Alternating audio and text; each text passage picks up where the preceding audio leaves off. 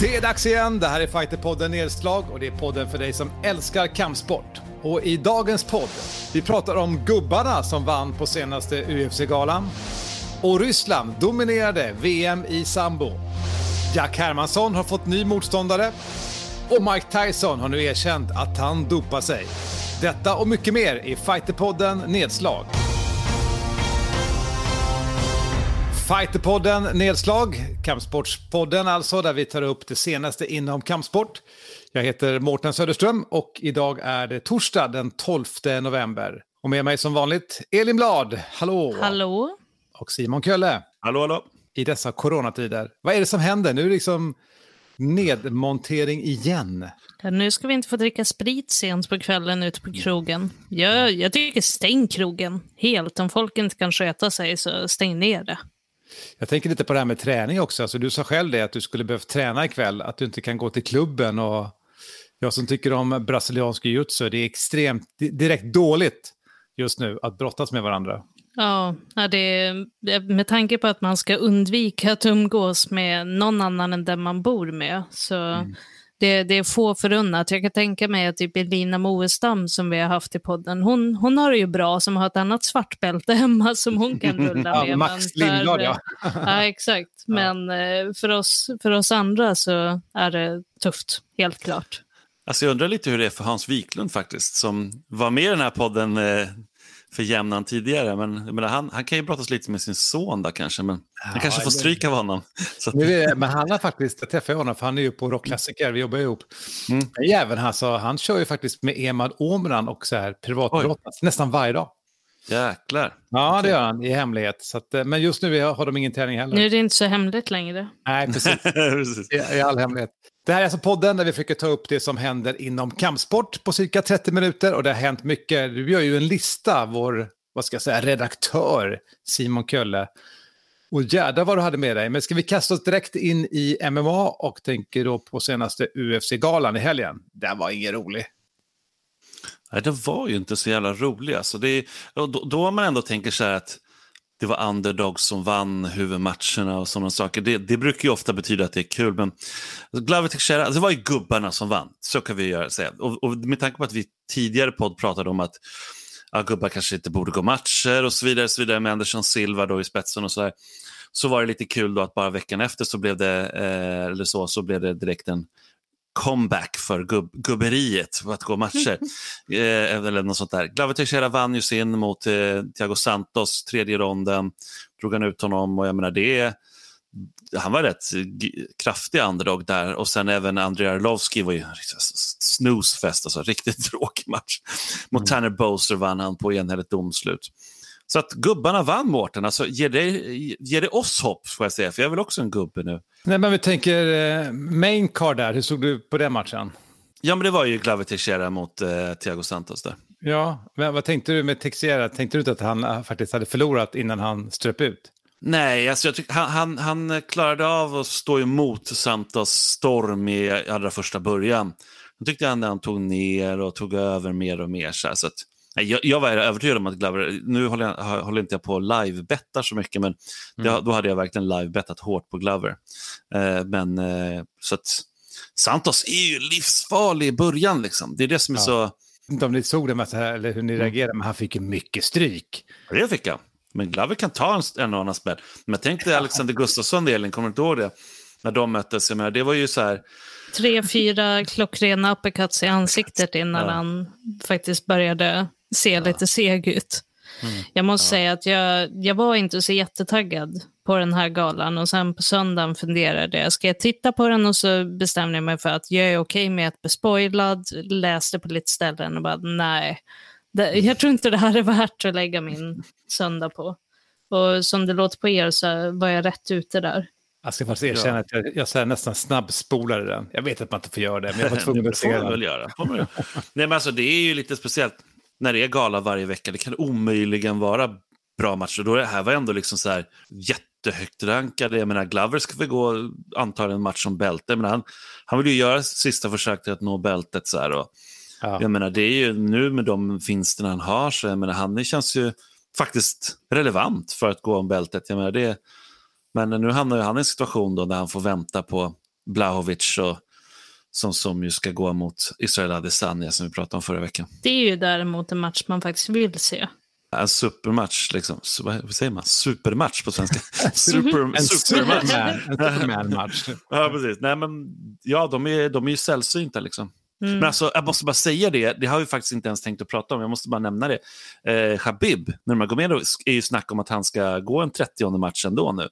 Och Nej, de har ju faktiskt inte... Ja, han gjorde ju världens grej. Han, han lovade sin mamma kompis. Det var mycket känslor, det var mycket så har han sagt. Hans mamma var ju, var ju förvånad, det tog vi upp i podden också.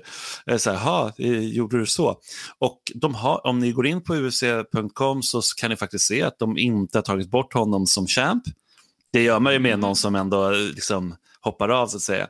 Och eh, han har själv börjat liksom hinta och hans manager, eh, Alessis, har ju verkligen hintat att eh, 30 match blir det nog.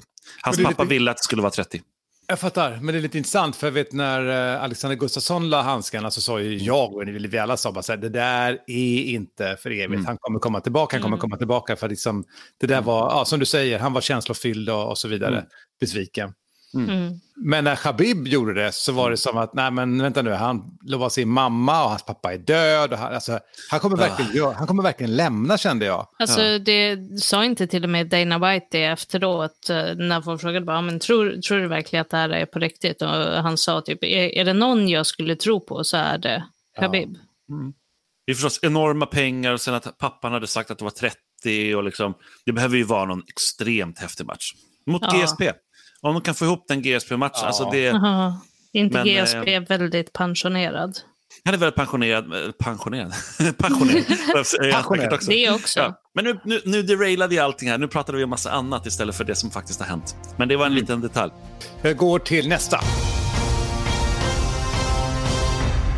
Tänkte bara kort vi tar upp, eh, apropå Ryssland, mm. eh, VM i sambo jag, jag, tror inte alla har koll på sambo. Alltså om man tittar på sambo så är ju det som, det är ju nästan MMA, det är som någon typ av sportjujutsu. Eh, de är ju tuffa, alltså det är tuffa fighter i sambo. Så jag förstår ju när man säger ofta i UFC sådär att den här killen har sambo-bakgrund. Mm. Och de som är vassa i det här, det är en del jävligt luriga lås och det är framåtrullningar när man hamnar i något speciellt svep och sånt där. Kul mm. att titta på tycker jag. Ja, alltså om man säger, vi pratade ju Khabib Nurmagomedov nyss, världsmästare sambo. Mm. Fjodor, eller Fedor som alla valde att kalla honom. Eh, Emelianenko, världsmästare i sambo. Jag menar, mm. Och det är faktiskt en hel radda alltså, bra, eh, som eh, nu också är högt upp i USA, allting som är riktigt grymma i sambo. Nej, men jätte, super, super kort om sambo så är det no någonting som växte fram i, i Östeuropa, framförallt i Sovjetunionen och var väl tänkt eh, för att egentligen inte liksom sportifieras, utan det var ju tänkt för liksom militären, det skulle vara Spetsnaz och de här, specialstyrkorna och så i de olika länderna eh, sysslade med det här. Va? Och då, tog man, då gjorde man det lite som man gjorde sen med MMA, det vill säga, eh, eller Bruce Lee för övrigt också för den delen, plocka från massa olika kampsporter. En hel del jujutsu, en hel judo är extremt stort i, i ja, gamla Sovjetunionen. Ja, men det är helt bisarrt. Även Putin själv håller på med judo. Liksom. Lite aikido plockade man in lite så små grejer därifrån, framförallt balans och lite sådana grejer. Boxning förstås har alltid varit stort. Ja, men du vet, så, där. så började man plocka in massa olika kampsporter och så blev det så, så öppnades ju såklart eh, liksom, samhällena upp mer och mer och det blev sport betydligt mer, kom ungefär samtidigt. Och därför så finns det två olika grenar och det, det tävlas också i två olika grenar i, på VM. Och det är då Combat Sambo, eh, som egentligen är som MMA med gi, som du sa. Liksom. Det är lite så här, eh, Men de har väl bara gi-jacka och sen ja, bara de shorts precis. till? Eh, det är helt, helt sant.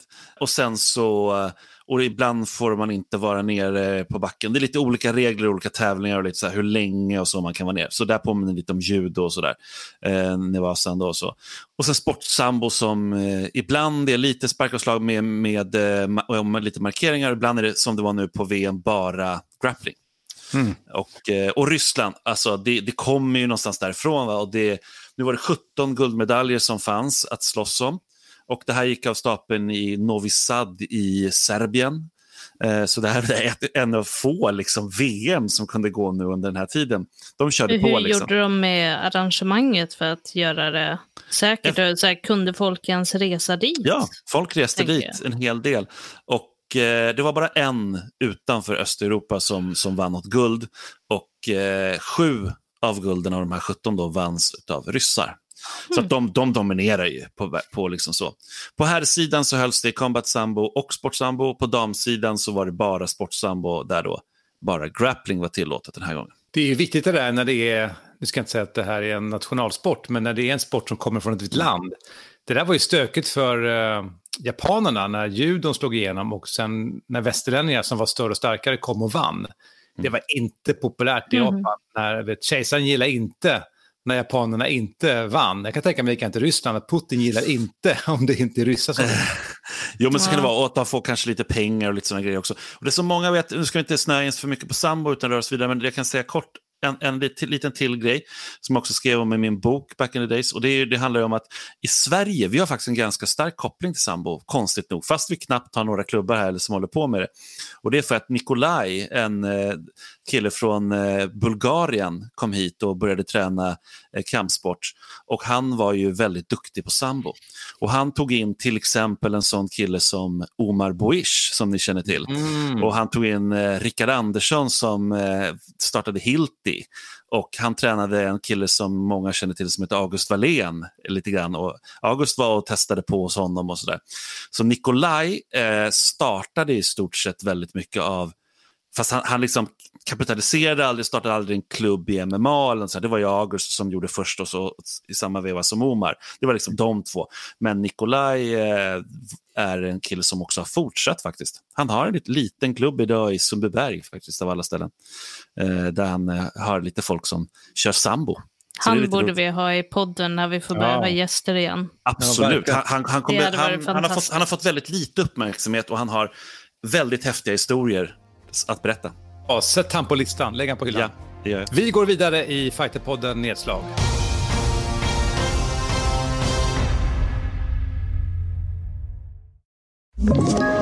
Ett poddtips från Podplay.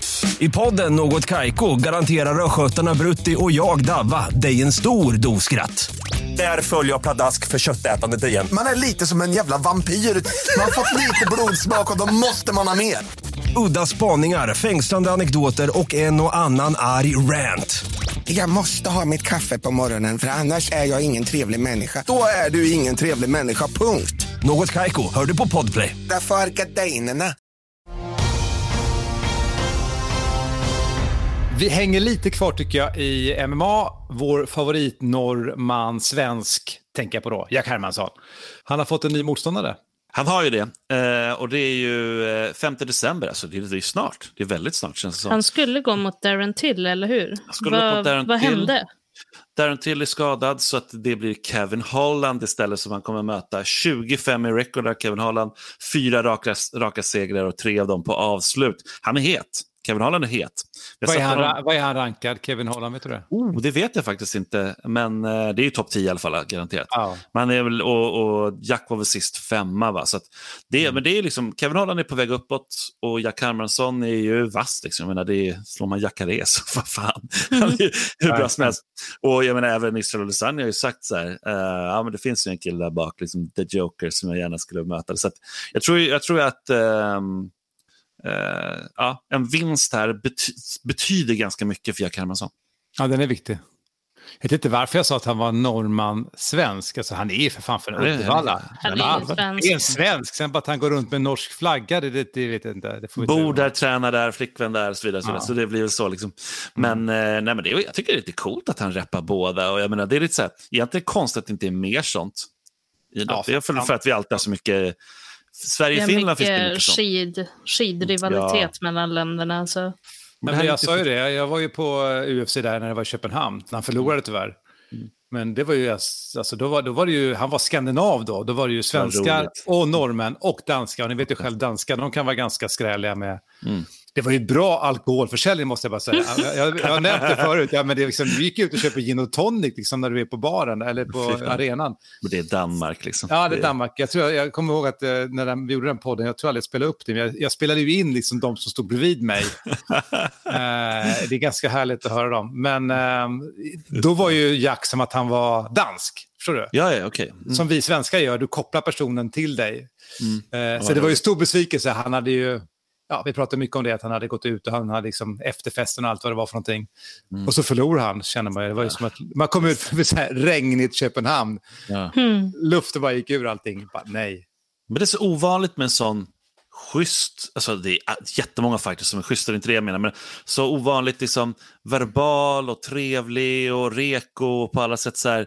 Eh, också det här med att han hade sina förluster där i Bellator och sen så bara, och var helt borträknad i folks ögon. Alltså jag, jag vet verkligen att jag föreslog honom till flera galor i Sverige och bara, ah, nej, mm. han kommer ju bara bli nedbrottad, det är kul liksom utan att nämna någon namn.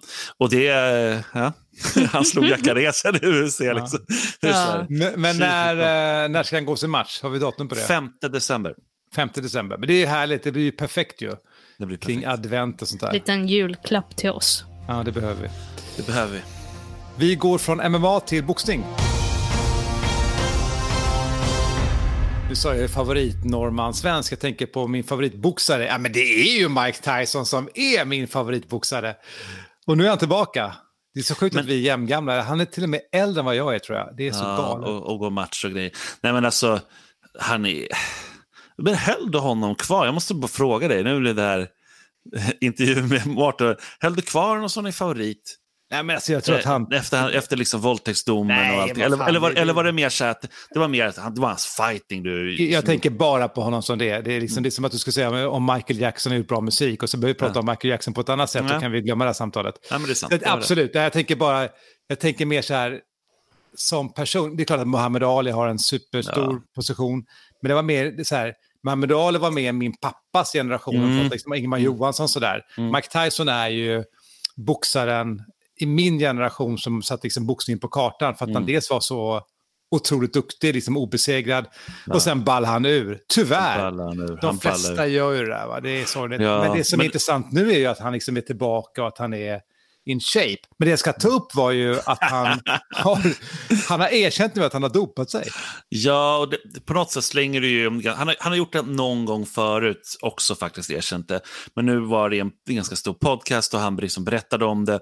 Och nu gick han också in på detaljer som gjorde att det blev ganska rejält smutsigt om man säger så. För det, det han faktiskt gjorde. Och jag har försökt liksom backtracka ungefär när i tiden det här borde varit. För han pratade om att han har ett litet, litet barn och så kollade jag upp honom när han hade sin till första barn och sådär. Det, så att det är ändå efter våldtäktsdomen, så det är inte den här perioden då när han byggdes upp. sådär. Men vi rör oss åtminstone någonstans från 96, låter det så på honom, som att han liksom konstant var dopad. Och det är ju jäkligt tragiskt. Det han mm. gjorde det var att han hade en löspenis.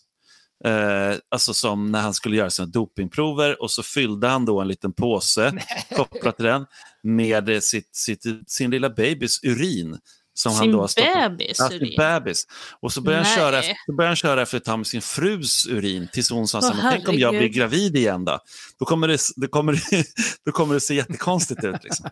Jag kan säga så här, idag så är antidopingen har kommit betydligt längre ja. äh, än det där. Va? För det är ju... Ja, det får man ju hoppas. Ja, men det, men det har det ju absolut såklart. Det, det, det, går väl att gå runt på vissa sätt, men det är väl väldigt mycket mer komplicerat. Och jag jag kommer verkligen ihåg när MMA och, och, där under den perioden när boxning liksom var så stark och, och, min farsa som själv dopade sig av, eh, av staten som gav honom doping på Bosön eh, i landslaget.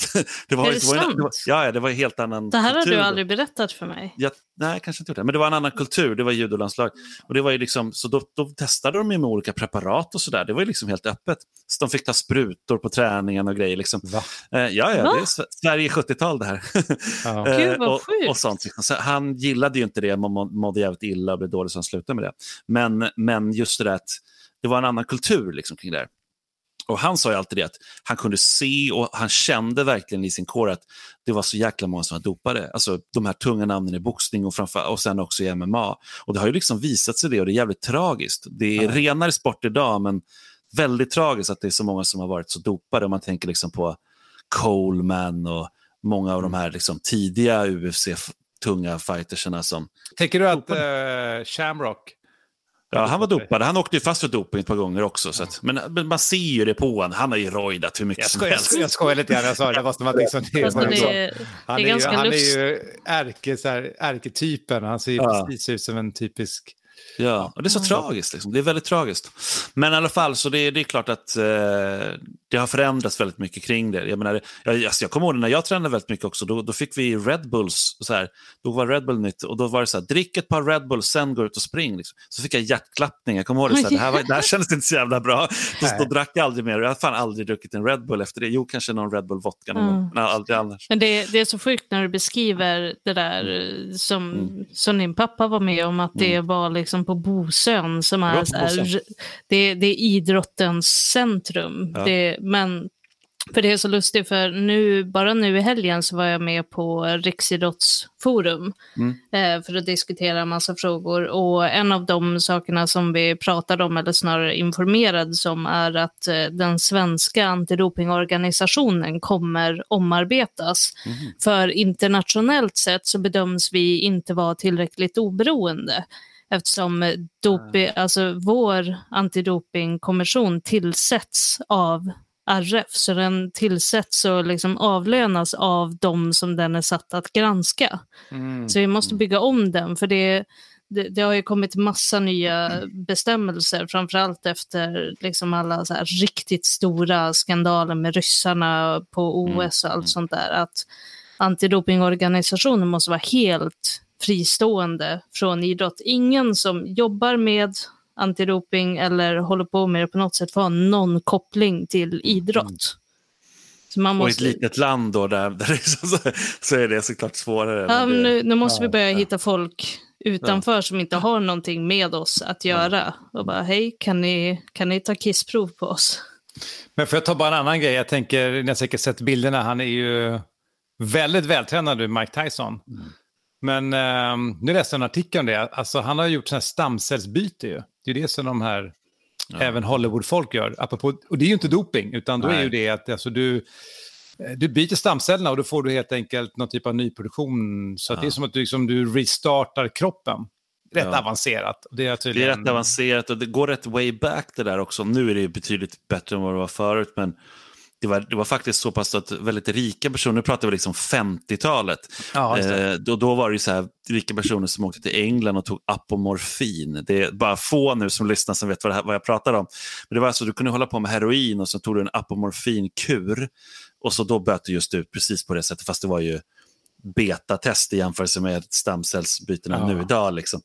Och så låg du inne på någon klinik ett tag och så kunde du fortsätta med din heroin sen. Och vissa Vad blev liksom sjukt. 80 år. William S. Burroughs, författaren, blev 84 år och höll på med heroin liksom större delen av sitt liv. Så, att, så det, Eh, Bioengineering, och vi går ju närmare är och närmare mot att faktiskt bli någon form av cyborgs där verkligen. Överklassen kommer kunna leva för alltid på Ja. Stam, odlade stamceller. Vad, vad hände med det här avsnittet? Ja, vi går vidare framåt. Vet här, vi pratar William S. Burroughs, liksom, The Naked. Lunch. Nej, vi, går Ja, ja, ja, ja, du har koll, du har koll, vad roligt. vi kör vidare. Vi kör på eh, Bellator. Tiden går fort. Det här är Fighterpodden Nedslag. Eh, vi, alltså, vi har många saker kvar på listan. Kan du bara kort... Ja. Det, det är lite konstigt så här, för att ikväll, eh, alltså när du hör podden så har den här galan varit, men det är en gala med Bellator ikväll, Simon. Det är det. Bell vi pratar ju inte alltid Bellator, men det, jag tycker att vi ska göra det idag. Det är Bellator 252 och det är alltså Patricio Pitbull som eh, är deras, eh, han försvarar bältet. Och jag menar, han, Michael Chandler har ju, de flesta som inte känner till, har ju, känner ju till honom nu. Han var ju inplockad där för att ersätta någon i sista Khabib-matchen här då, om, om någon skulle hoppa av Gaethje eller Khabib och så här. Och hamnade direkt topp fem på, i, i eh, viktklassen i UFC. Han förlorade ju mot Patricio Pitbull i, i liksom första ronden. Så Patricio är ju, borde ju då, om man tänker den logiken enligt UBC, liksom matchmakers och sådär, vara, vara väldigt högt rankad. Han är antagligen topp fem, men han är Bellator, så det blir lite det här som du alltid tar upp där, Mårten, att är det synd liksom att han är Bellator? Vill man egentligen se honom i, i UFC och sådär? Han har en förlust eh, sedan 2016 och det var på han skadade benet när han mötte Mm. Benson Henderson. Så att det, var en, det var en skada. Liksom. Men om du ska se Bellator ikväll, var ser du den galan då? Ja, det är inte helt lätt faktiskt. Det, det visas ju inte i Sverige, så det, det, det är lite knepigt. Däremot så läggs det ut väldigt mycket matcher väldigt snabbt på YouTube, och så, där, så det Mm, går ju att kolla det. på så sätt. Men Jaroslav Amazov eh, är en kille som är väldigt intressant. Det är också en stats jag skulle vilja hamna i UFC. Han har 24-0 i record. Jag försökte kolla det lite innan galan, men han är inte helt. Men det borde ju vara typ att han har näst bäst record, om man, om man säger så. I, eh, beror, lite, beror lite på hur man räknar efter Khabib. Liksom. Men han, eh, han kommer möta en annan obesegrad fighter. Det var ju så här att eh, Amazov när han kom till Bellator var det så ah, han har ett, eh, liksom, hans record är lite si och så, hur har han fått det och så där i Ukraina och så. Men eh, han hade till exempel mött Diego González, svenska fighten. Slagit honom på TKO 2015. Eh, och nu möter han i alla fall Logan Storley som, som har 11-0 i record och som är en, alltså han är en grym brottare verkligen. Eh, men sådär, sån här matematik som aldrig funkar. Han, han, I brottning så förlorade han mot Amazovs näst sista motståndare där Amazov vann. Så han har ju inga problem att möta brottare heller, Amazov. Och jag menar, det är ju det är också sådär, ni kanske inte ens kände till Jaroslav Amazov, men 24-0 i record. Så de är, lite, de är nästan lite doldisar där i Bellator på ett sätt. Ja, men spännande match. När vi ses nästa gång så vet vi hur det gått då. Det gör vi. Tänkte bara stanna snabbt i MMA där. Det är så här gamla och nya generationer, men jag tänker bara på Tito Ortiz Ja. eh, som ska bli politiker. Ja, han är politiker nu. Han blev invald i deras alltså, stadsfullmäktige i Huntington Beach. Han var, kallades ju Huntington, Huntington Beach, Bad Boys, Boy. bad boy, boy precis. Huntington Beach. Nu bad är han Huntington Beach City Council, alltså stadsfullmäktige i Huntington Beach. Och det, är liksom, det var 15 kandidater och eh, Tito fick flest röster av alla. Så 34 901 röster. Och eh, han är ju konservativ republikan, kallar han sig själv. Så att, eh, nu, nu sitter han där i stadsfullmäktige. Jag har inte så jättemycket mer att säga om det, men det är lite sådär, de fortsätter på något sätt att harva runt och jag menar, det, det är bara relevanta på något märkligt vis, liksom, de här gamla fightersna. Du, jag hänger kvar lite grann bara på MMA, sen du har så många punkter på listan där Simon. Nej, men du skrev här att Kina, de reglerar MMA. Vad händer där? Ja, alltså de, de reglerar MMA hårdare nu ska de göra för att det har varit så mycket osanktionerade liksom, tävlingar där. Och de tävlingarna har ju gått, alltså, vi, alla vi har sett dem, alltså, no, några sådana här små matcher. Och det är sådana här, eh, tra, mycket gamla gubbar som har övertro på sin, sin stil, va? som sina traditionella liksom, kampkonster kan man säga, som möter då kickboxare eller MMA-fighters som är betydligt yngre och de blir toknockade, de här gubbarna. Är det Eh. här liksom någonting, eh, typ det man kan se på så här McDojo Life? Alltså, Ja, nej men alltså det, ja, men det är ju det. Alltså det, är ju, det är ju bullshit och sådär. Sådana Ja, uttryck har kommit efter det. Liksom, för att det är mycket sådär att ja, men det, det har funnits liksom en traditionalism som, som har gått överstyr. Det har liksom nästan blivit sekter av det här. Och eh, de här gamla då, ofta kopplade till kung fu. Men det liksom finns en övertro. Jag, menar, jag tror alla som håller på med kampsport ganska länge i Sverige vet om att det, det kan uppstå sådana saker. Jag menar just det här, att, jag, menar, jag träffade folk hela liksom, min uppväxt som sa att jag tränar ninjutsu va, och jag kan eh, trycka på en punkt, kommer du dö. Oj, sa man då. Va? Sen är du död om fyra dagar. Ja, exakt. Ja, du vet, eller du kan Men svimma. vad är, det de, vad vad är det de ska reglera för någonting då? Ja, men de måste ju göra det, va? för att eh, de här gubbarna blir skadade, gra, gravt skadade. Alltså det är så här, och det, de sker mer och mer, du ska utmanas ännu mer. för Nej men minsann, vår sekt, vår lilla grupp, vi kan slå en kickboxare som är sin prime, 30 år gammal. Liksom. Det, det, det blir inget bra. Så att det, det Ja, är skador. det, det, det är intressant, jag har sett ganska mycket av det där. Och Mm. det är klart som du säger, alltså, det här kan bli långsamt. Det här kan bli långt. Nej, men alltså MMA har ju förändrat väldigt mycket, precis som Mm. eh, kanske så här, mer realistisk träning för närstrid, typ krav maga och sådär. Alltså vad är det som funkar och inte fungerar. Men som människor så vill vi gärna att det ska vara lite enklare, det ska inte ens göra ont. Du vill ju lära dig magiska trick. Jag tänker framförallt det här med 70 80-talet, Ja. framförallt när den stora vågen av kampsportsfilmer kom, att till slut så var det just de här speciella kung fu-teknikerna och mycket det här att du har speciella chi-tekniker eller ki, Mm. där du bara kan på distans göra saker. Och tittar man på de här klippen på YouTube som finns, Mm. så är det sorgligt att det då till dags dato finns personer som faktiskt är upphöjda till skyarna, Mm. i bland annat Kina och även i Japan, ja, ja, som mästare eh, med, med någonting som är helt odugligt. ja. Där folk ramlar runt omkring och så fort det kommer in folk som då ska testas på det här som inte är villiga att ramla så funkar det inte. Nej, nej det är tro. Eh, då tron försätter ju berg. En, en, för, en liten teori där som jag kommer att tänka på. Ni satte precis fingret på det, det här med tron. Mm. Tror, ni, tror ni att det, här kan ha, att det här kan ha någonting med att göra att, att Kina liksom som, som en kommunistisk stat är väldigt sekulariserad och att det inte finns liksom någon utbredd tro. Är, är det det som gör att folk dras till det här? För, och, och sen bara en kommentar om det här att det fortsätter utmanas och att det blir mer och mer. Det har ju, bara, det har ju med egot att göra. Mm. Hos, hos, eh, hos framförallt de som ska försvara sin sekt eller mm. sin master eller sin stil eller sin key eller mm. magiska trick som ni säger. Men kan det ha att göra med att det är ganska sekulariserat. Alltså det kan kanske ha att göra det. Jag tänker också att det också kan ha att göra med att traditionalist, alltså där, där folk får bli inte emotsagda. Va? Så det i Ryssland är det ganska stort också faktiskt, fast det, jag menar, de har sambo, de har ja. det, det, är en av de få Men jag har sett det, det finns knivklubbar, det är, ja, ja, det är helt orealistiskt, helt orealistiskt. galet. Och jag menar, i, och i Japan, jag menar, det, det, är en sån sak som jag ändå tycker är väldigt vackert och väldigt, det, det finns bra grejer i det. Men i Aido till exempel, eh, som väl du också har hållit på med, har inte du gjort det? Ja, men både Aikido och i Aido. Så det är så. Och det är jättefint och allting, va? men jag kommer ihåg när det kom ner i Aido, folk som har kört ganska länge kom ner och liksom skulle sparras och köra liksom på, inom quote on quote, på riktigt på, på fäktningsklubben. Liksom, de fick ju råpisk, liksom. de har ja. bara stått och gjort kator hela livet. Så det är klart att, eh, men, men det kan ligga någonting i det, Ellen. jag vet inte. Det, vi, får, vi får nog dyka djupare i det där och kanske prata med någon som, som är kunnig just, eh, alltså till exempel Johan Haldin tror jag har väldigt god koll ja. på, på liksom eh, bullshit och bushido över, ja, men Det svåra är, och det är, alltså, jag får säga att man kan gå längre här, det här är ett helt avsnitt, när du börjar grotta i det, det är också väldigt känsligt. Det är väldigt känsligt. Mm. För att de som är, ja men det, det kan ju vara någon som har tränat i kampsport kanske 25-30 år. Ja, precis, mm. egot i ditt liv. Ja, men du kanske har en bild av att du är en fantastiskt duktig kampsportsutövare och att du, det du, dina tekniker och allting fungerar. Mm. Någonstans innerst inne så inser du bara så här, i värsta fall gör du inte det, har du inte insett alls. Eller så har du insett lite grann att det faktiskt är så att det här inte är det bästa. Och så kommer någon och säger till dig att det där inte är realistiskt, eller din tränare är inte faktiskt eh, så bra som du tror. Du vill inte erkänna. Och om det då är en jättekultur kring det här, det kan ju vara byar, samhällen, ja, ja, ja, som du säger kan vara sekter.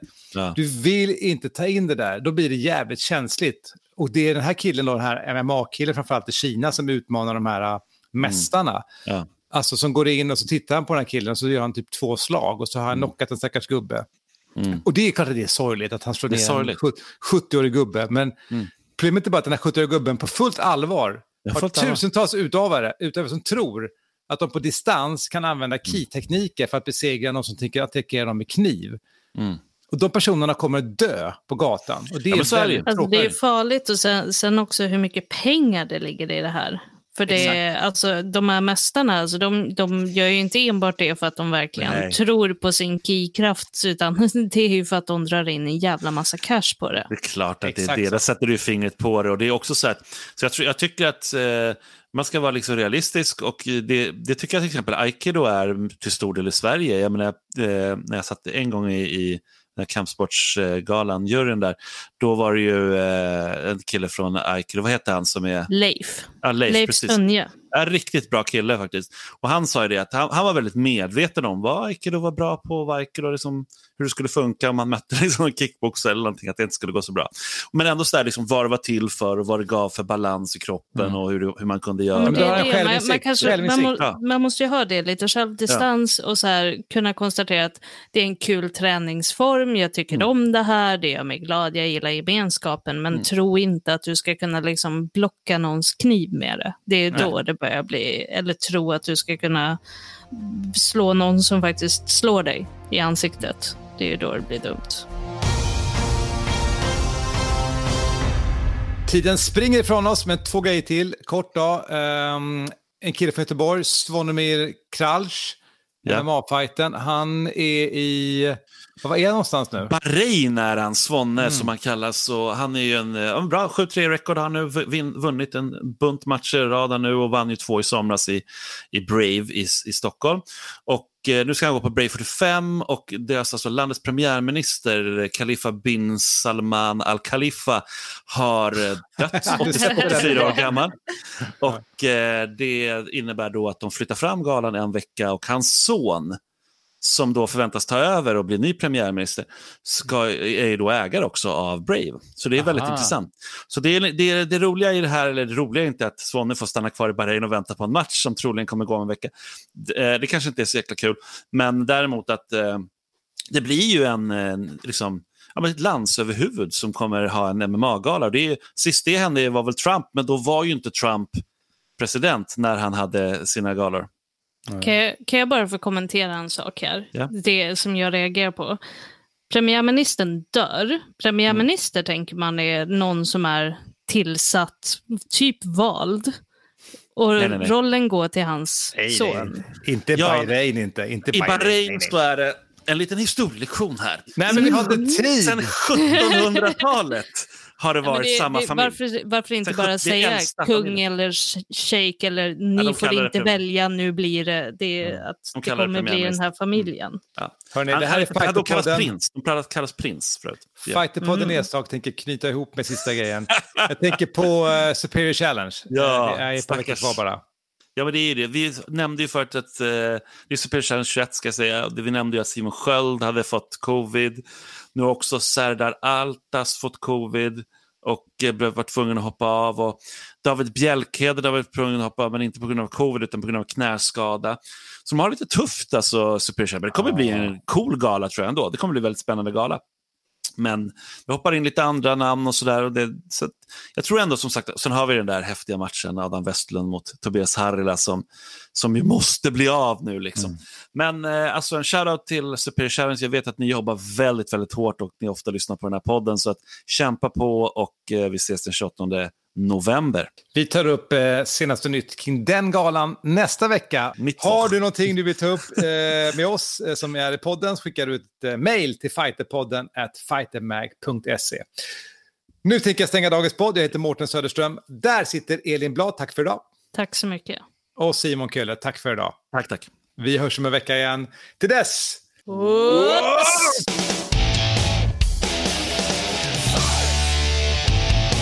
Fighterpodden produceras av Suba Media för Radio Play. Ett poddtips från Podplay. I fallen jag aldrig glömmer djupdyker Hasse Aro i arbetet bakom några av Sveriges mest uppseendeväckande brottsutredningar. Går vi in med hemlig telefonavlyssning och, och då upplever vi att vi får en total förändring av hans beteende. Vad är det som händer nu? Vem är det som läcker? Och så säger han att jag är kriminell, jag har varit kriminell i hela mitt liv men att mörda ett barn, där går min gräns. Nya säsongen av Fallen jag aldrig glömmer på Podplay.